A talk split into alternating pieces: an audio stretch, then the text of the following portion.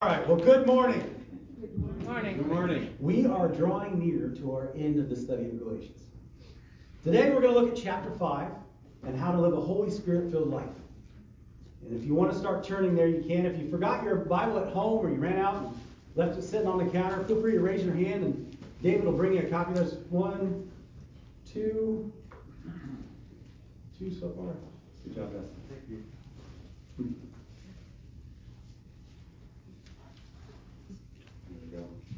Next week, we're going to wrap up our study in Galatians by studying chapter 6, and we're going to learn about church discipline. That's always a fun one. And how God wants us to handle sin in ourselves and in our church. Uh, the week after that is youth camp, so Pastor Paco was here for the first service, but I think he's left now. He's going to be preaching. Oh, there he is. He's hiding behind Thomas there. Uh, he's going to be preaching. He told he told me I stole his sermon topic, so I didn't I didn't steal it. I teed it up for him, so he's to knock it out of the park. It's to be awesome. I think I mixed my sports analogies there, but that's okay. Uh, so we're to finish with chapter six next week. Pastor Paco's to preach after that. We're to be youth camp, and then when we meet again, God willing, we're to jump into the Old Testament.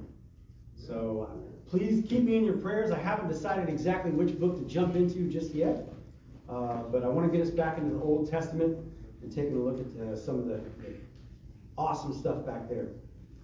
Today, though, we're going to look at Galatians 5. So if you're able, would you please stand for the reading of God's Word? Galatians 5, we're going to start in verse 1. It was for freedom that Christ set us free. Therefore, keep standing firm and do not be subject again to a yoke of slavery. Behold, I, Paul, say to you that if you receive circumcision, Christ will be of no benefit to you. And I testify again to every man who receives circumcision, he is under the obligation to keep the whole law. You have been severed from Christ. You who are seeking to be justified by law, you have fallen from grace. For we, through the Spirit, by faith, are waiting for the hope of righteousness. For in Christ Jesus, neither circumcision nor uncircumcision means anything, but faith working through love. You were running well. Who hindered you from obeying the truth? Persuasion did not come from him who calls you. A little leaven leavens the whole lump of dough. I have confidence in you that in, in the Lord that you will adopt no other view, but the one who is disturbing you will bear his judgment, whoever he is. But I, brethren, if I still preach circumcision, why am I still persecuted? Then the stumbling block of the cross has been abolished. I wish those who are troubling you would even mutilate themselves. For you were called to freedom, brethren.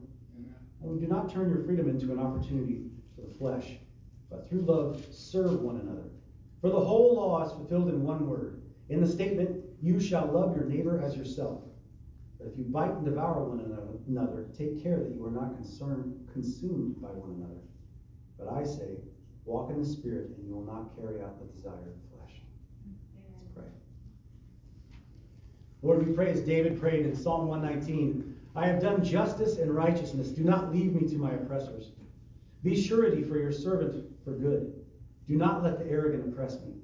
My eyes fail with longing for your salvation and for your righteous word. Deal with your servant according to your loving kindness and teach me your statutes. I am your servant. Give me understanding that I may know your testimonies. It is time for the Lord to act, for they have broken your law. Therefore, I love your commandments above gold, yes, above fine gold. Therefore, I esteem right all your precepts concerning everything. I hate every false way. Amen. You may be seated. Well, we made it to the, the last section of Galatians, and I did all that talking and didn't turn there, so let me get there real quick. There we go, Galatians. There we go. The last section, so the, the Galatians is broken into three sections. The first section is, is chapters 1 and 2, and that's where we saw Paul defending his apostleship from the Judaizers. They were coming in and saying, Who's this guy? What, what, what authority does he say these things? Right. In the second section, we wrapped up last week with chapters 3 and 4, where Paul laid out and proved from the scriptures the doctrine of the justification, the doctrine of justification by faith. Justification being another word for redemption or salvation. We came to understand that justification happens the moment that someone believes in faith on the work of Jesus Christ. That he died for your sins and for mine. He was buried in a tomb that he borrowed for three days from a rich man. And on that third day, he was raised to life, having paid the penalty for the sins of all who would believe. Amen. And when a person believes in faith that message, they are saved or justified. And if they die a moment later or even a few moments later, like the thief on the cross who placed his faith in Jesus hours before he died, that person will be saved. Romans 10:9 If you confess with your mouth Jesus is Lord, if you believe in your heart that God raised him from the dead, you will be saved. Amen.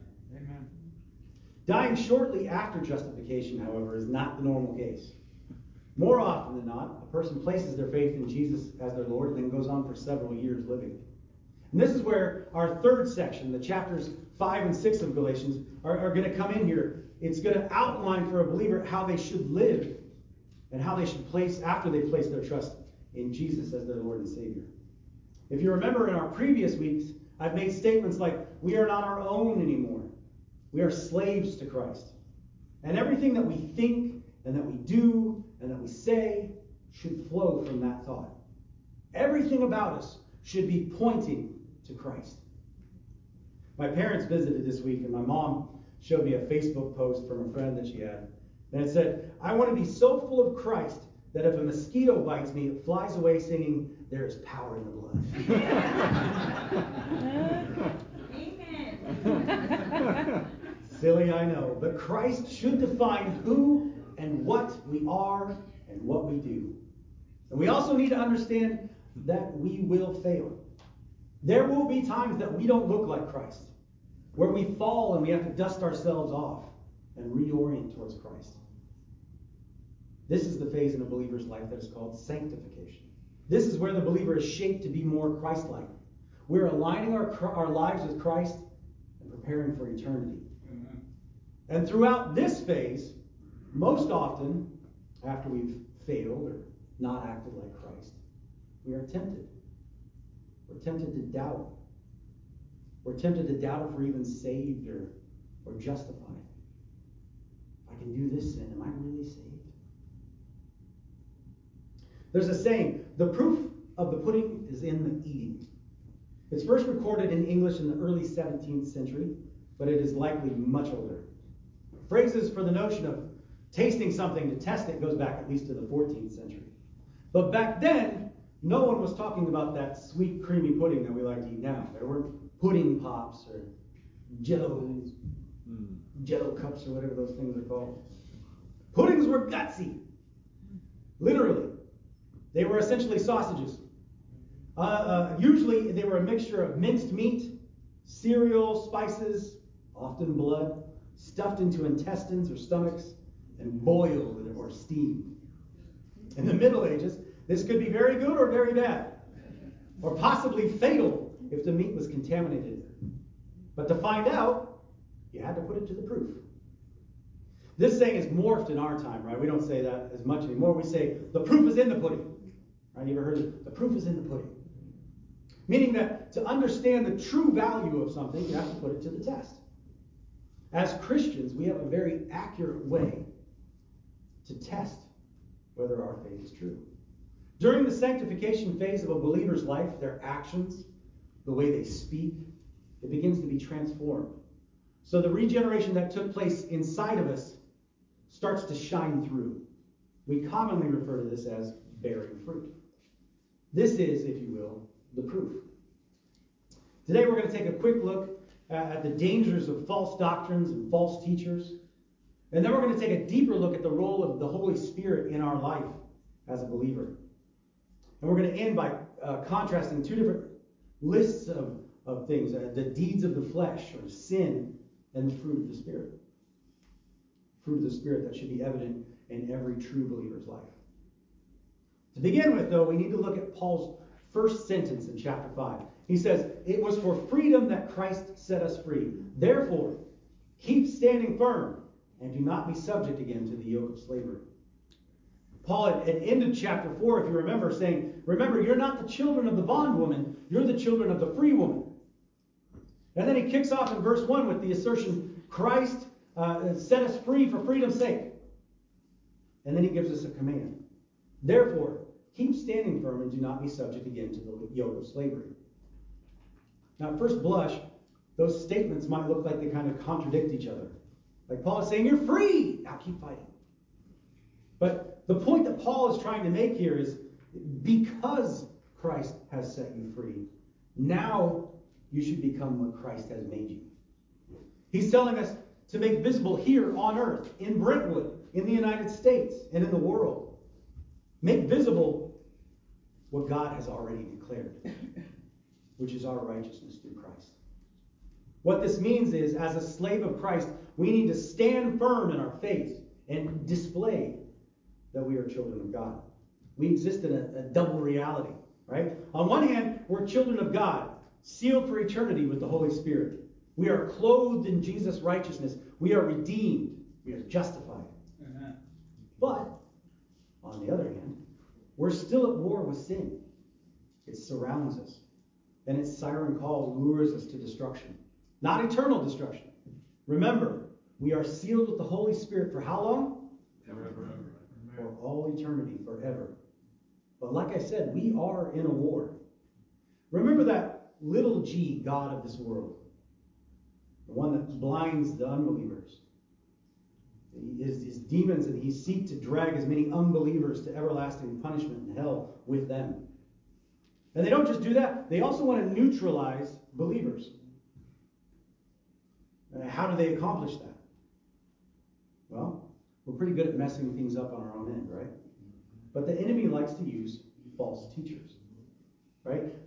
Satan and his demons have lost the war with the believer. We're sealed. They know where we're going, and we should know where we're going as well. But what they want to do is come in and make you as ineffective as possible, even damaging to the kingdom of Christ. Wolves among sheep, tares among wheat, teaching doctrines of demons. Paul picks up on this in verses 2 through 6, where he outlines the dangers of false doctrines. Picking up in verse 2, he says, Behold, I, Paul, say to you that if you receive circumcision, Christ will be of no benefit to you. And I testify again to every man who receives circumcision that he is under the obligation to keep the whole law. You have been severed from Christ. You are seeking to be justified by law. You have fallen from grace. For we, through the Spirit, by faith, are waiting for the hope of righteousness. For in Christ Jesus, neither circumcision nor uncircumcision means anything but faith working through love. In verse 2, Paul lists uh, one of four dangers in trusting circumcision for salvation. And we could add uh, any number of things in there trusting in the law, trusting in your works, uh, trusting in any system that puts its faith in what we do, not what Christ did for us. He says Christ will be of no benefit to you. There will be no growth in Christ. The second we take our eyes off the cross, our growth is stunted and we begin to wither. In verse 3, Paul points out the second danger of placing your faith in circumcision. In that if you keep part of the law, you have to keep the whole law. There's no such thing as, as cafeteria law keeping, right? You can't slide in with your tray and take a little bit of that law, skip that law, take a little bit more. No. You have to take the whole buffet, right? Verse 4 shows us the third danger of believing in circumcision. Paul says that you are severed from Christ. And this is the state of the non-believer. If you haven't put your faith in Christ and you turn to the law for salvation, you remain severed from Christ. Doomed to an eternity of fire that burns but does not consume. And also does not put off light, as hell is known as a place of deep darkness. If you have put your faith in Christ and you turn to the law, you've fallen from grace. Your sanctification is interrupted and your walk with Christ is impaired. Again, as a believer, you are sealed with the Holy Spirit for all of eternity, but keep in mind, we will be judged for what we do here on earth. 2 Corinthians 5 9 through 10 tells us, Therefore, we also have as our ambition, whether at home or absent, to be pleasing to Him. For we must all appear before the judgment seat of Christ, so that each one may be recompensed for his deeds in the body, according to what he has done, whether it is good or bad. The day of judgment, there's going to be two judgments. The first one, the separation of the, the sheep and the goats, right? The believers and the unbelievers. And the unbelievers will be cast with Satan and his demons into the fire fiery pit, hell. And the believers then will go before a different judgment. And, and God's going to look at our lives and He's going to say, What did you do with what I gave you here on earth? Think of Jesus' uh, parable of the, the five talents. Right? To one he gave five, one he gave three, one he gave one. Right? And the five and the three went out and earned more. The one hid it under his mattress or stuck it in the dirt, right? Said, I knew you were a harsh master, so I hid it. Here's your coin. Right? And they, they took that coin from him and gave it to the one who had five. Right? Where he's going to look at what we do. Our works will be tested.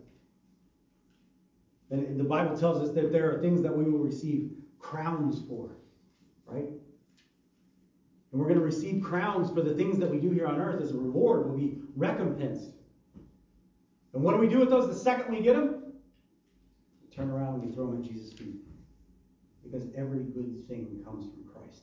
Amen. Every good work that you do, every good work that I do, comes from Christ. Therefore, if we turn from Christ to the law, our ambition is wrong. We are not seeking to please God. We have become ineffective as workers, and our growth and our relationship with Jesus grinds to a halt. Verse 5 gives us the fourth danger of placing your faith in circumcision.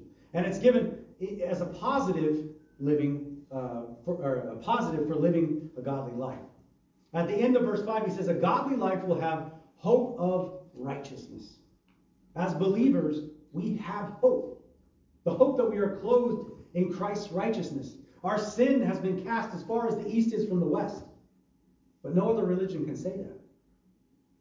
There's the Mormons, right? Where they believe that they have to give enough to the temple, they have to uh, do enough, they have to, to go out to enough doors and knock on enough doors. And we see what that system of law does because there's such a thing as the Mormon walk. Has anybody ever heard of the Mormon walk before? It's what they do because they have a, a specific amount of hours every week that they have to go out and knock on doors. So the Mormon walk is when they, they're trying to burn time and they do this in between houses. Right? Because they're, they're obligated to be out there, but they don't want to be out there. So they do the Mormon walk. Right? No hope. Catholics. Catholics have confessions and Hail Marys, and they live in a perpetual state of seeking forgiveness through confessions and penances, penances, including last rites. A priest has to administer the last rites. And if the priest doesn't get there, there are different prayers to administer to um, the, the dead body, including dousing the dead body with holy water, with the hopes that these works will aid the Catholic believer in getting to heaven. I was doing a little research on, on the last rites, and I just Googled uh, what, are, what are Catholic last rites or whatever. The first three things that popped up were all questions of people of the Catholic faith, faith asking, this person didn't get their last rites. Are they going to heaven? Mm-hmm. Are they going to make it? The Catholic priest would, well, you know, uh, God is sovereign and he works in his own sovereign way. But keep praying for their salvation, even though they're dead. Folks, that's not going to work. You can pray all you want for dead people. It doesn't work. Death is the end. At, at death, you either go up or you go down. Right? But those, those people and those questions, you, you, you, could, you could hear the, the, the hurt in their voice. They have no hope. No hope. Never knowing if you've done enough. Never knowing if the priest said the right prayer at the right time with the right amount of holy water.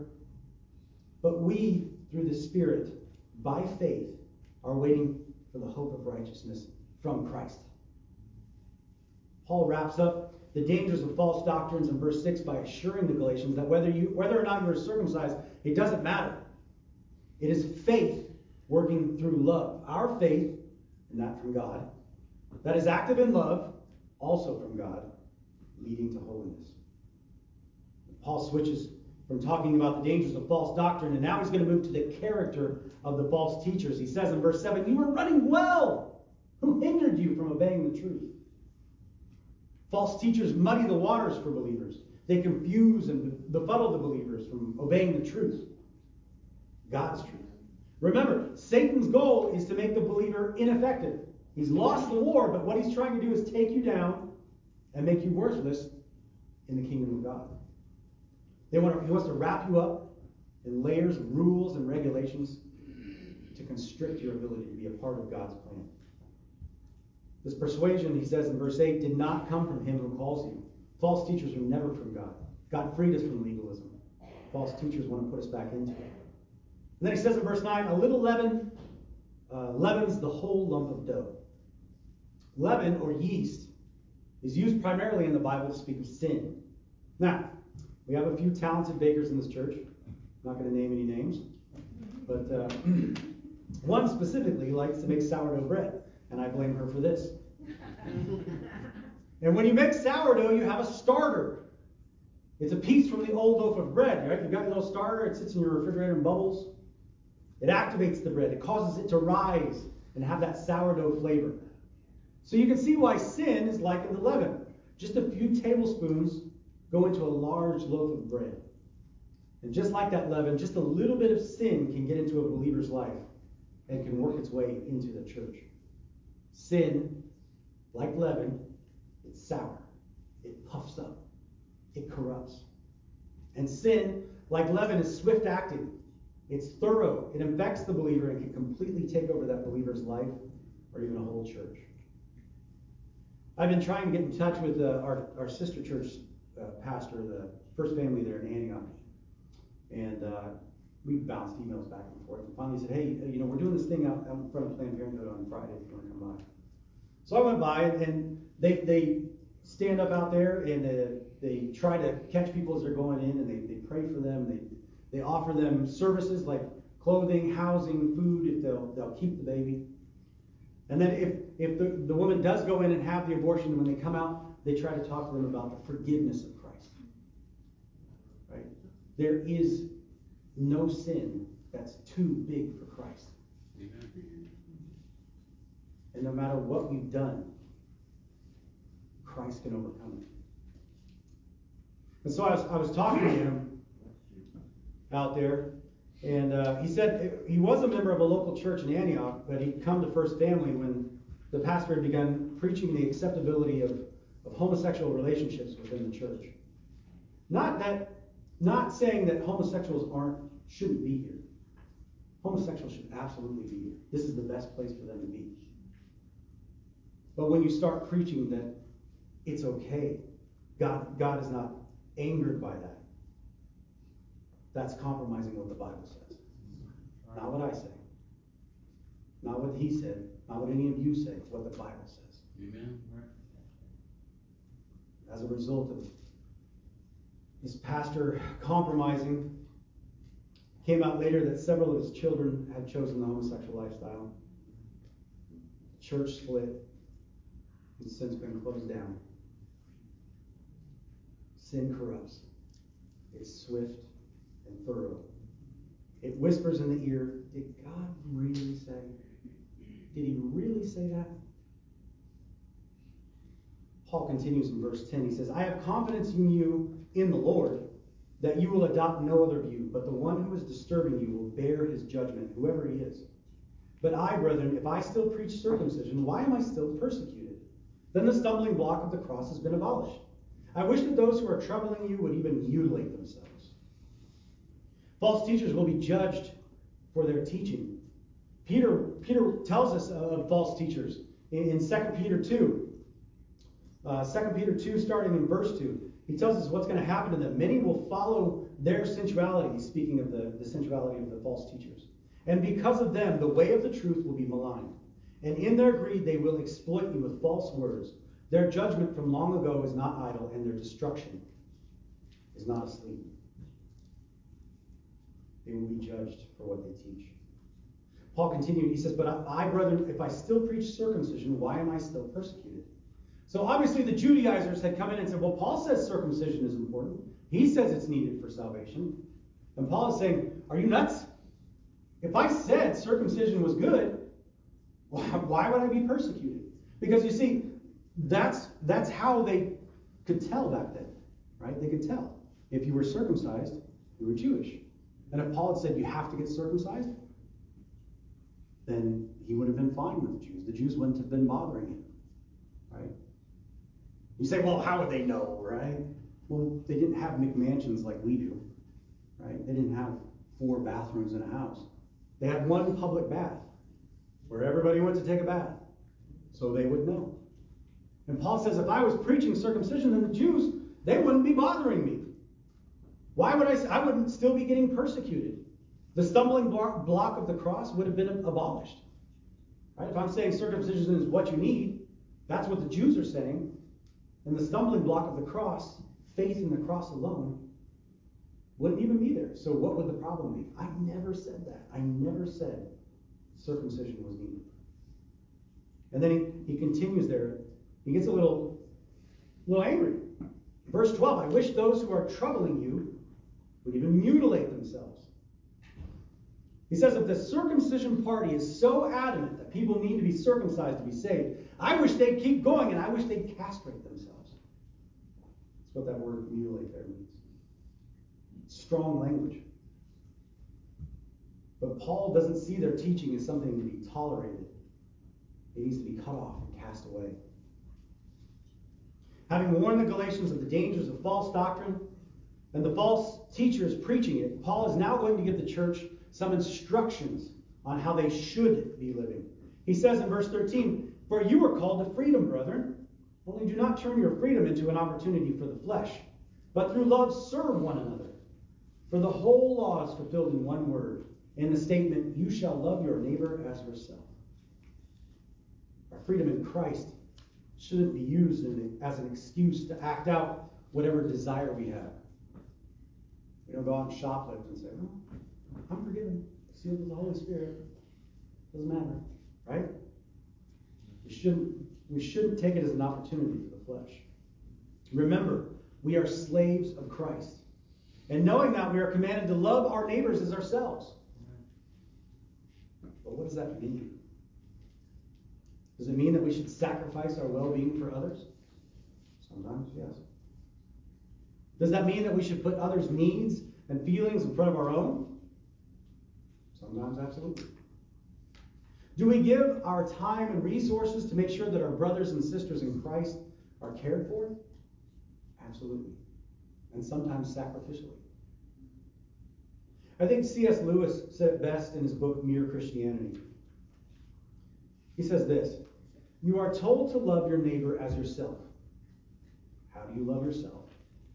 When I look into my own mind, I find that I do not love myself by thinking myself a, a dear old chap or having affectionate feelings. I do not think that I love myself because I'm particularly good, but just because I am myself and quite apart from my character and the things that I do. I might detest something which I have done, nevertheless, I do not cease to love myself.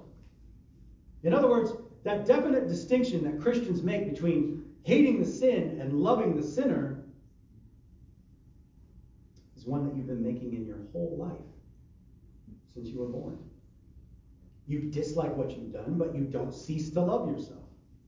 You may even think that you ought to be hanged. You may even think that you should go to the police and turn yourself in to be hanged. Love is not an affectionate feeling, but a steady wish for the loved person's ultimate good as far as it can be obtained. If I love my neighbor like that, verse 15 isn't a problem. Paul says, But if you bite and devour one another, take care that you are not consumed by one another. Loving my neighbor in, this, in the same way I love myself will allow me to forgive more easily, even when forgiveness is not asked for or appreciated. Loving my neighbor like I love myself will allow me to overlook the faults others might have. You know, those things that really just rub you the wrong way about somebody. If I love that person the way that I am commanded to, I resist the urge to bite and devour them every chance I get. And therefore, I preserve the unity of our church.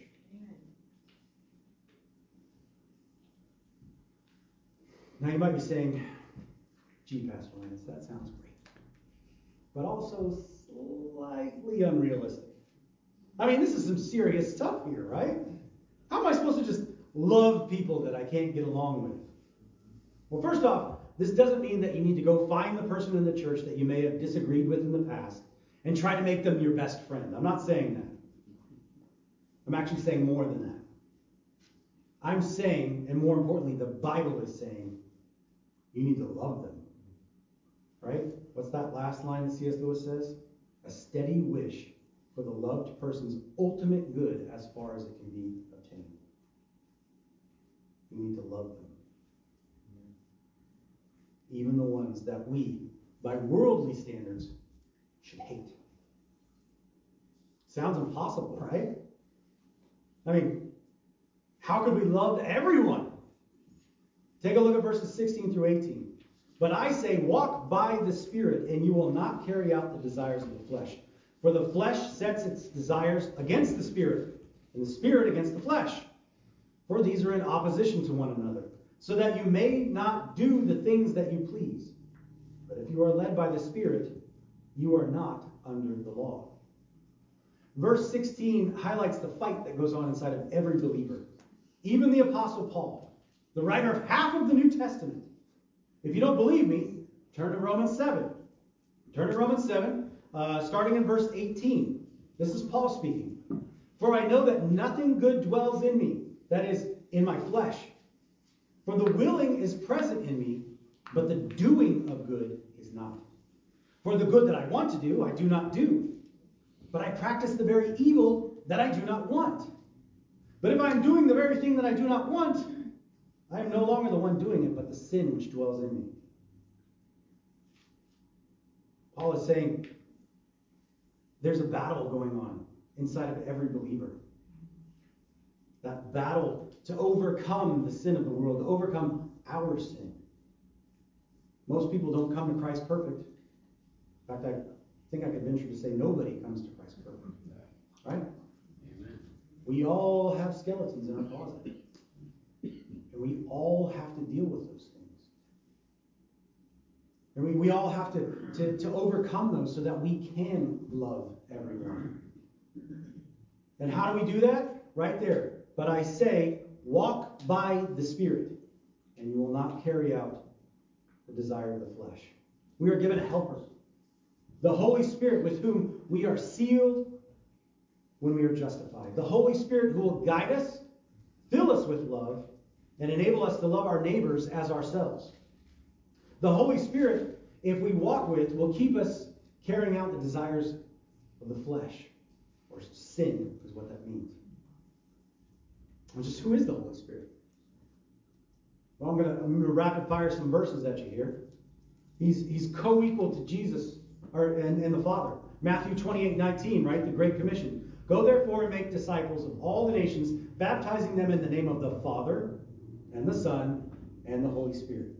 He's co-equal. He's a pledge of salvation. 2 Corinthians 5, 5. Now he who pre- prepared us for this very purpose, that is our sanctification, is God who gave us the Spirit as a pledge. He helps us when we're weak and we don't know how to pray. Romans 8, 26 through 27. In the same way, the Spirit also helps our weakness. For we do not know how to pray as we should, but the Spirit Himself intercedes with us with groanings too deep for words. And He who searches the hearts knows what the mind of the Spirit is, because He intercedes for the saints according to the will of God. He teaches us.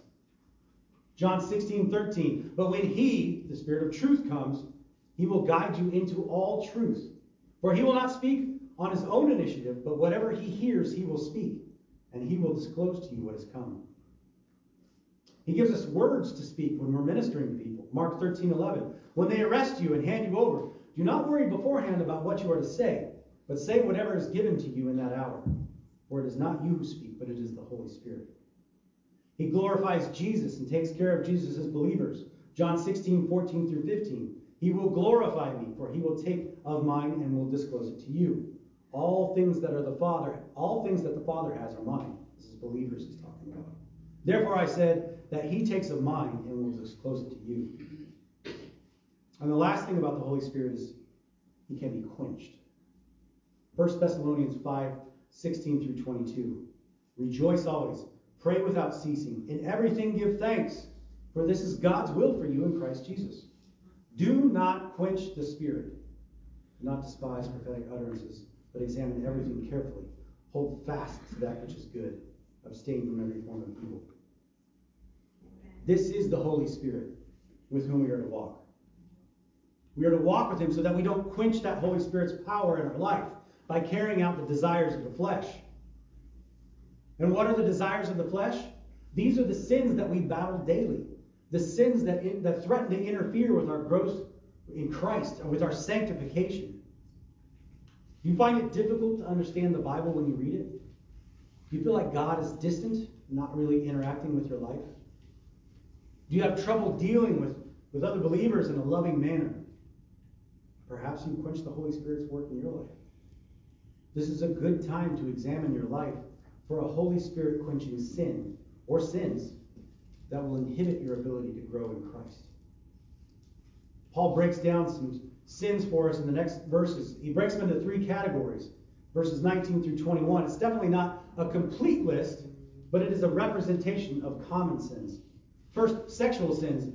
In, in verse 19, he says, Now the deeds of the flesh are evident, which are immorality, impurity, sensuality.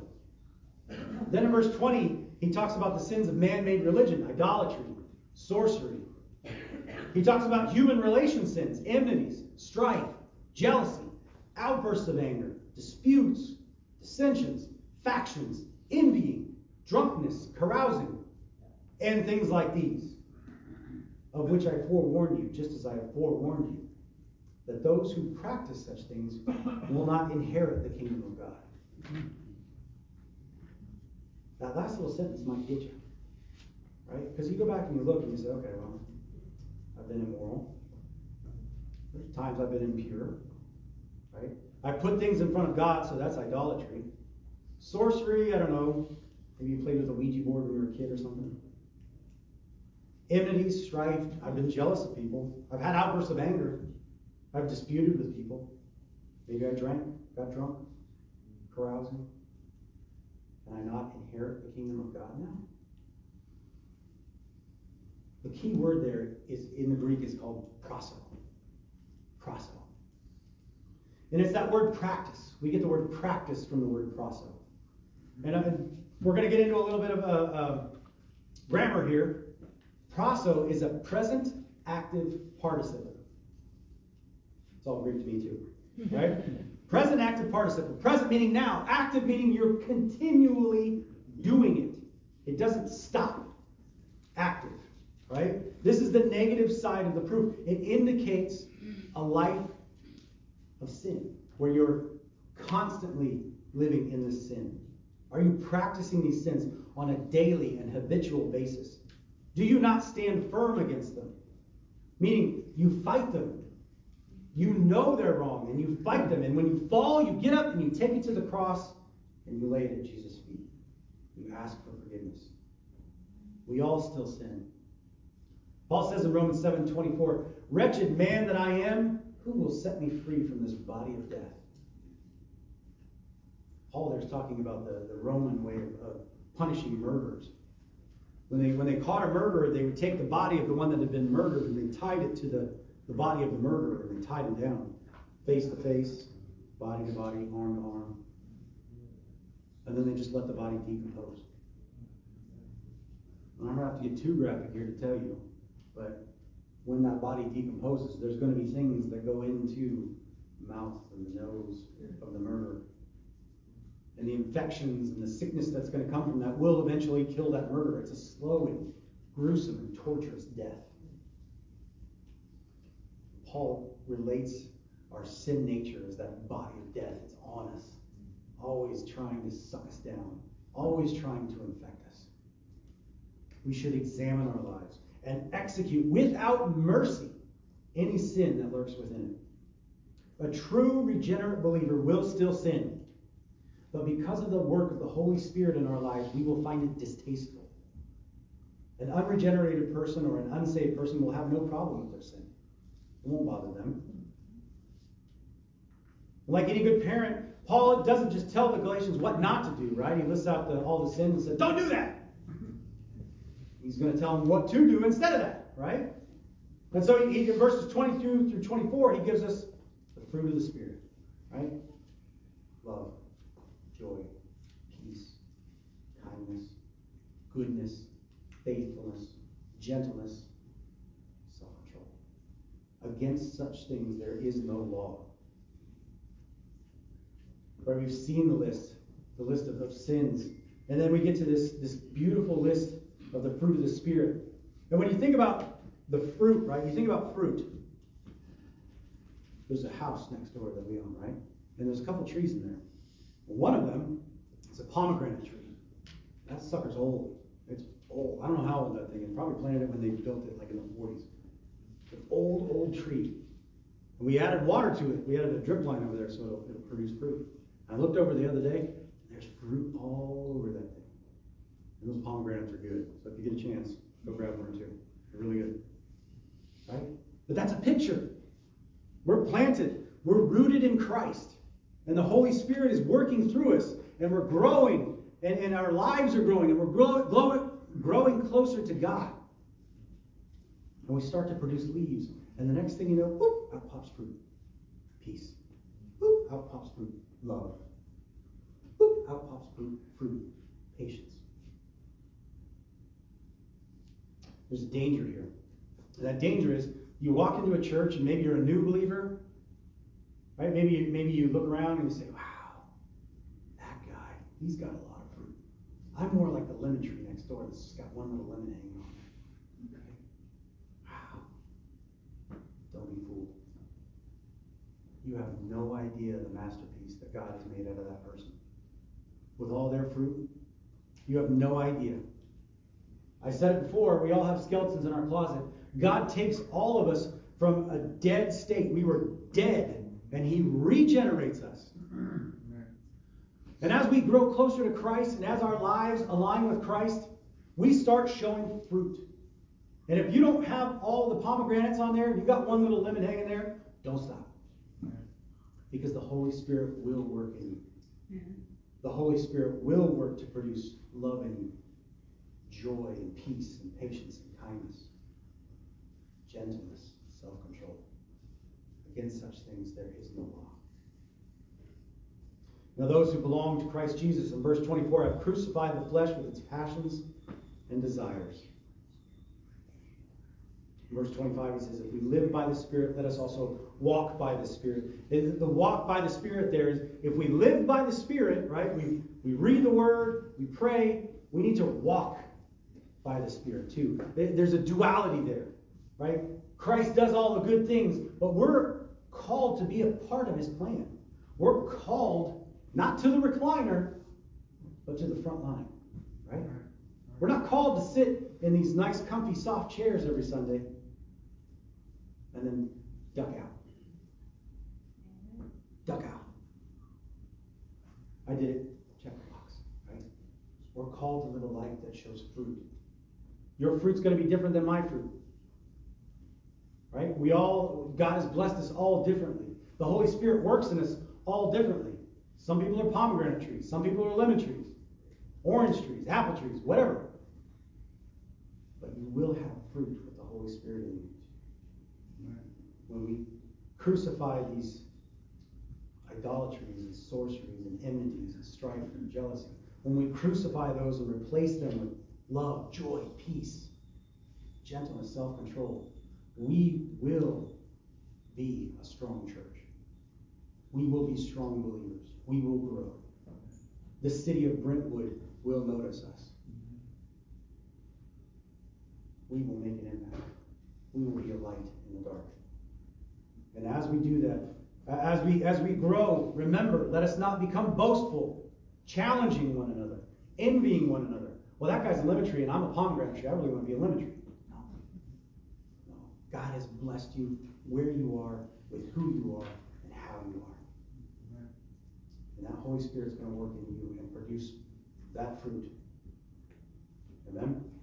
Amen. Let's pray. Lord, again, we thank you for this day. We thank you that your Holy Spirit, once we believe in you, once we make that proclamation of faith, once we make Jesus our Lord, we're yours. And every decision that we make, everything that we say, should flow from that, Lord. And you've given us your Holy Spirit to uh,